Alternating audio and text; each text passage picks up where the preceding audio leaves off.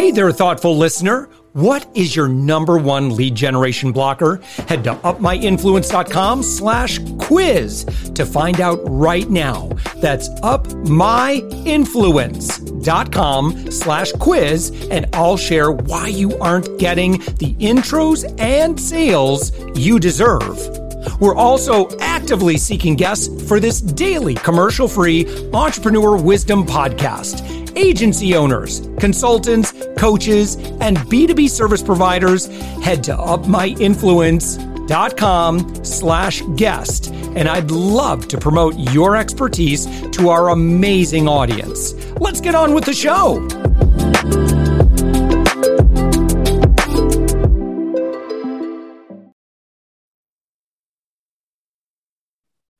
With us right now, I'm honored to have Hermann Simon. Hermann, uh, you are one of the world's foremost pricing gurus. You are a, a very well established and known author. Uh, you're the founder and honorary chairman of Simon Kucher and Partners. Again, in terms of consultancies in the world, uh, when it comes to pricing, it, it, there aren't too many uh, uh, in the planet that that exceed the reputation of Simon Kucher. So, listen, it, it is a it is an honor to have you, sir. Hi, Josh. I'm looking forward to our discussion. Yeah, so uh, I uh, kind of just gave a very high level introduction uh, of of who you are in your work, but I would love to hear it from you in terms of like the impact that you've been focused on over the past many decades. I grew up on a small farm you could say in the Middle Ages. And uh, my father brought his uh, pigs to market and he had no influence on the price. I didn't like that.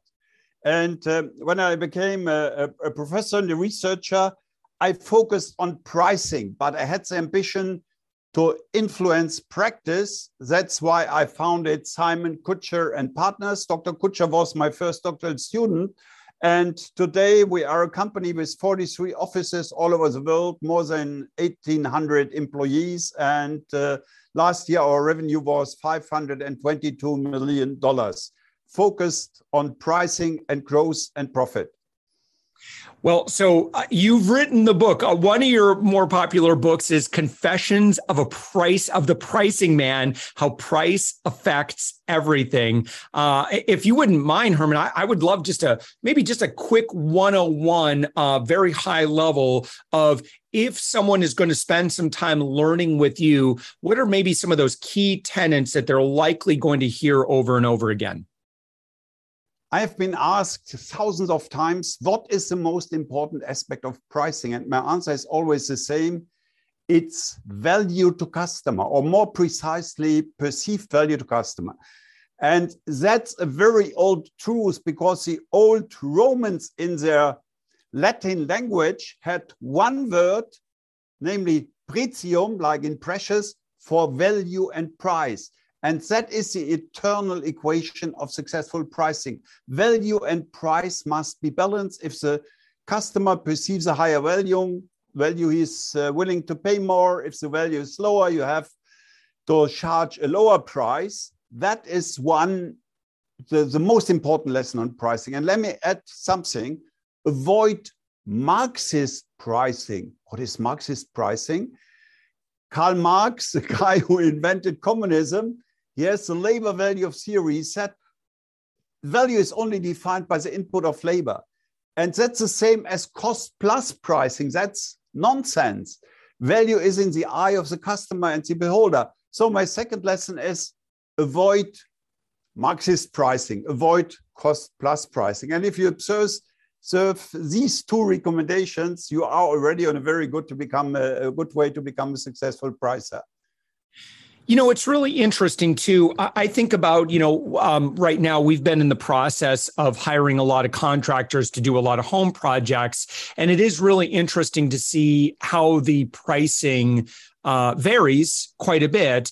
Uh, and, you know, I, I, like the idea. again, I don't really care how long on the, you know, what I want, like, say, for example, um, a medical example. If if I have a uh, a problem with my knee, I don't care if it takes the doctor ten minutes or ten hours.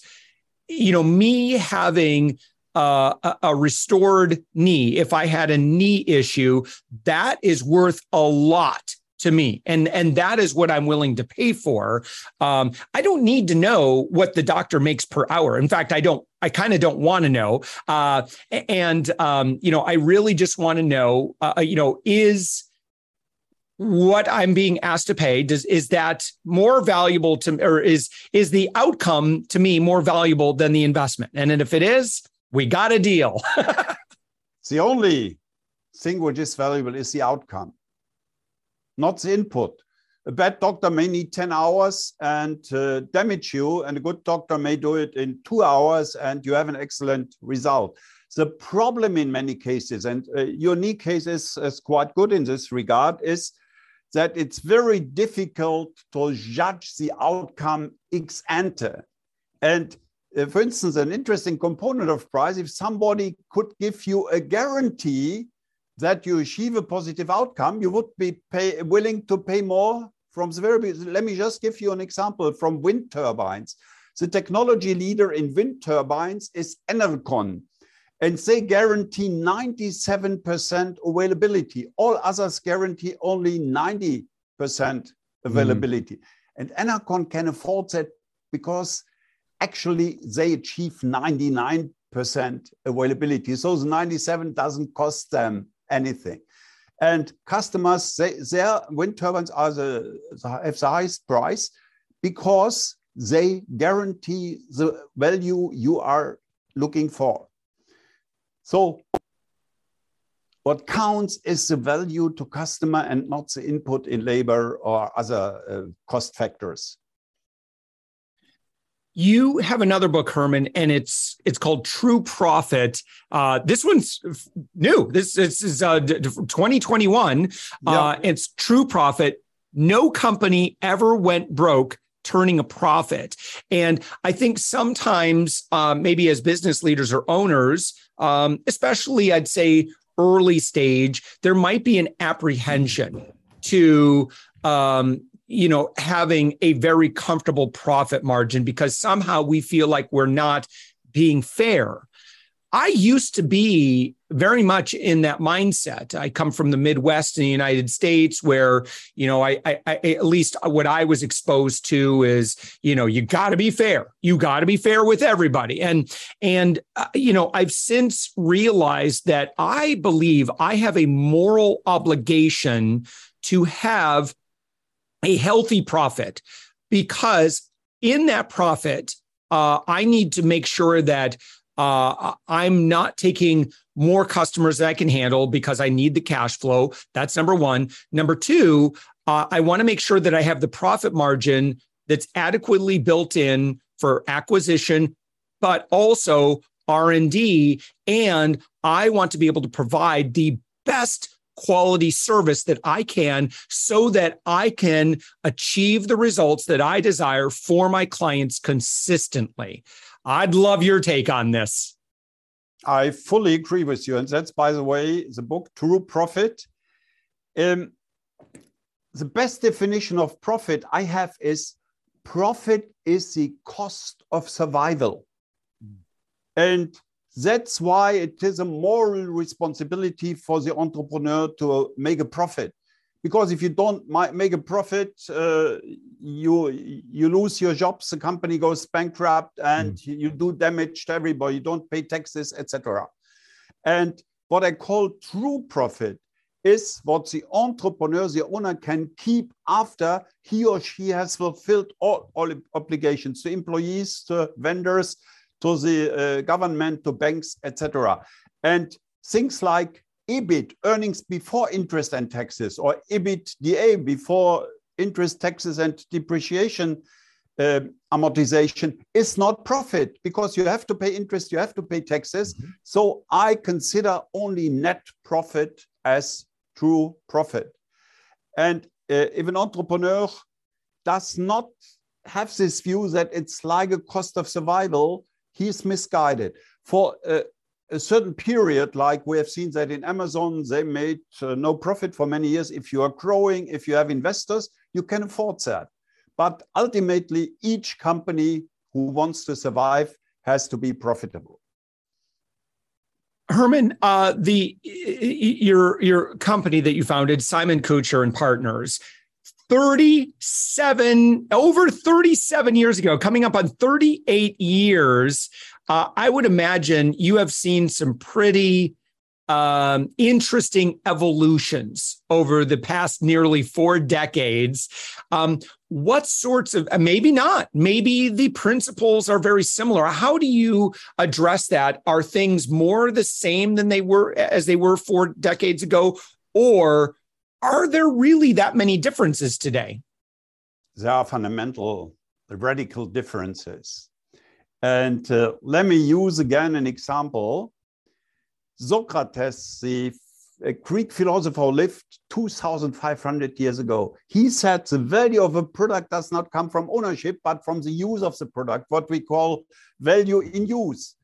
So, why was that idea not implemented until a few years ago? Because we did not have the technology.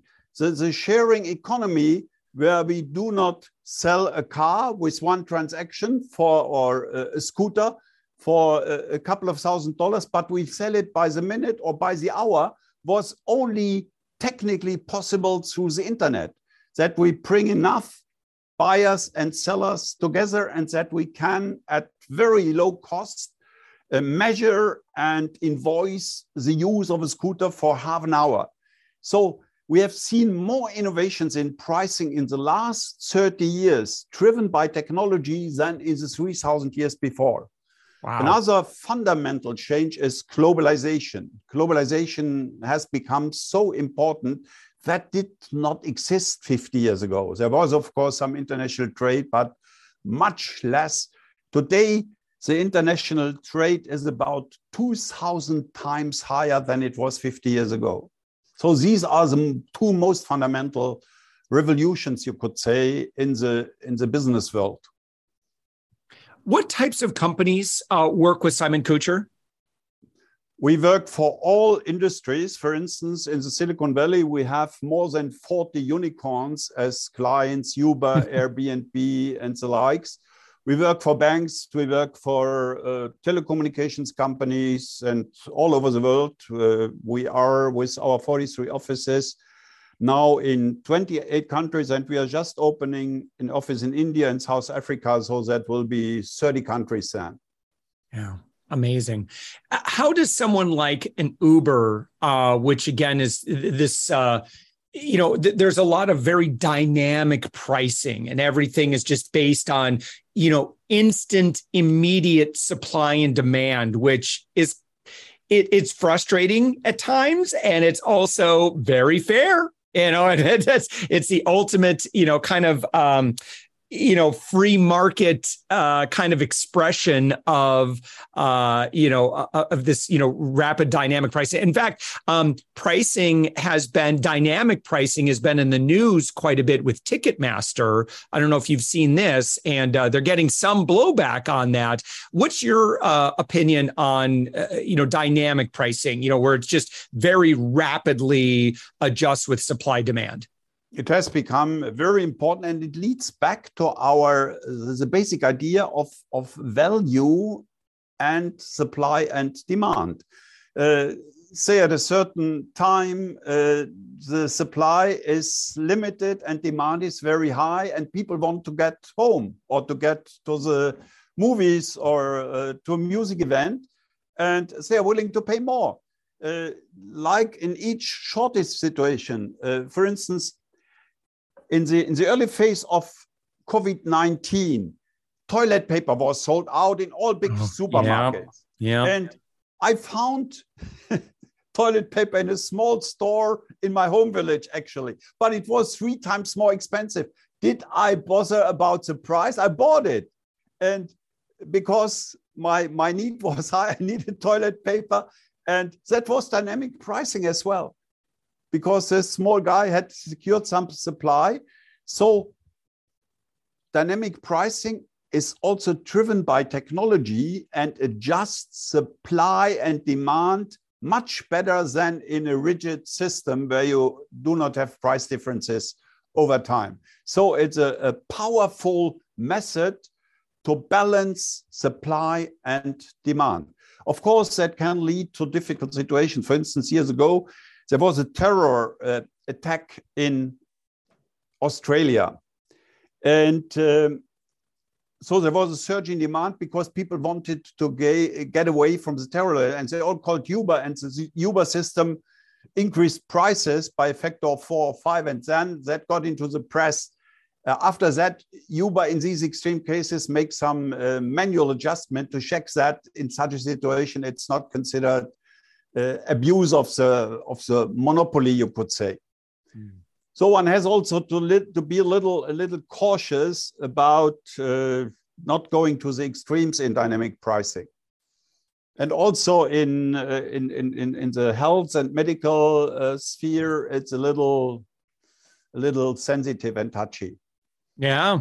Yeah, say yeah. if, if your um, your vaccines are in short supply and you say oh now i can charge three times the normal price that would not bode well with people yeah. All right. So Hermann, um, you know, we talked about your books. You know, if we were to just give a um, couple of very clear calls to action for someone who wants to enjoy a lot of the work that that you do today um, what would you recommend for them to do again yeah. th- thinking specifically about you know small business owners consultants coaches agency owners you know folks at that level yeah yeah let me share my most important insights from this mm. book hidden champions. Hidden champions are small and mid-sized global market leaders, and I've found several thousands of them. And their success is based on three pillars. First, the ambition to be the best in their market. Ambition to be the best. How do you achieve that? Only through focus. So these companies are very focused, very specialized, but focus makes the market small. How do you make it large? By globalizing. So the strategy of the hidden champions, which are very successful, is based on ambition to be the best, focus, only focus leads to world class, and to make a market large, internationalized, globalized. Yeah. And and again, uh, your website is hermannsimon.com. And that's Hermann with two N's, the German with Hermann. Two N's, that's a German way we write it. Yeah the German Hermann, which I, which HermannSimon.com. Yeah. Yes, HermannSimon.com. And uh, if you want to see exactly who Simon Kucher is and who, again, uh, probably like the global leader in pricing, uh, that's simon-kucher.com. Hermann Simon, thank you so much. It's been an honor to have you as a guest on the show. Josh, thank you very much. You're welcome.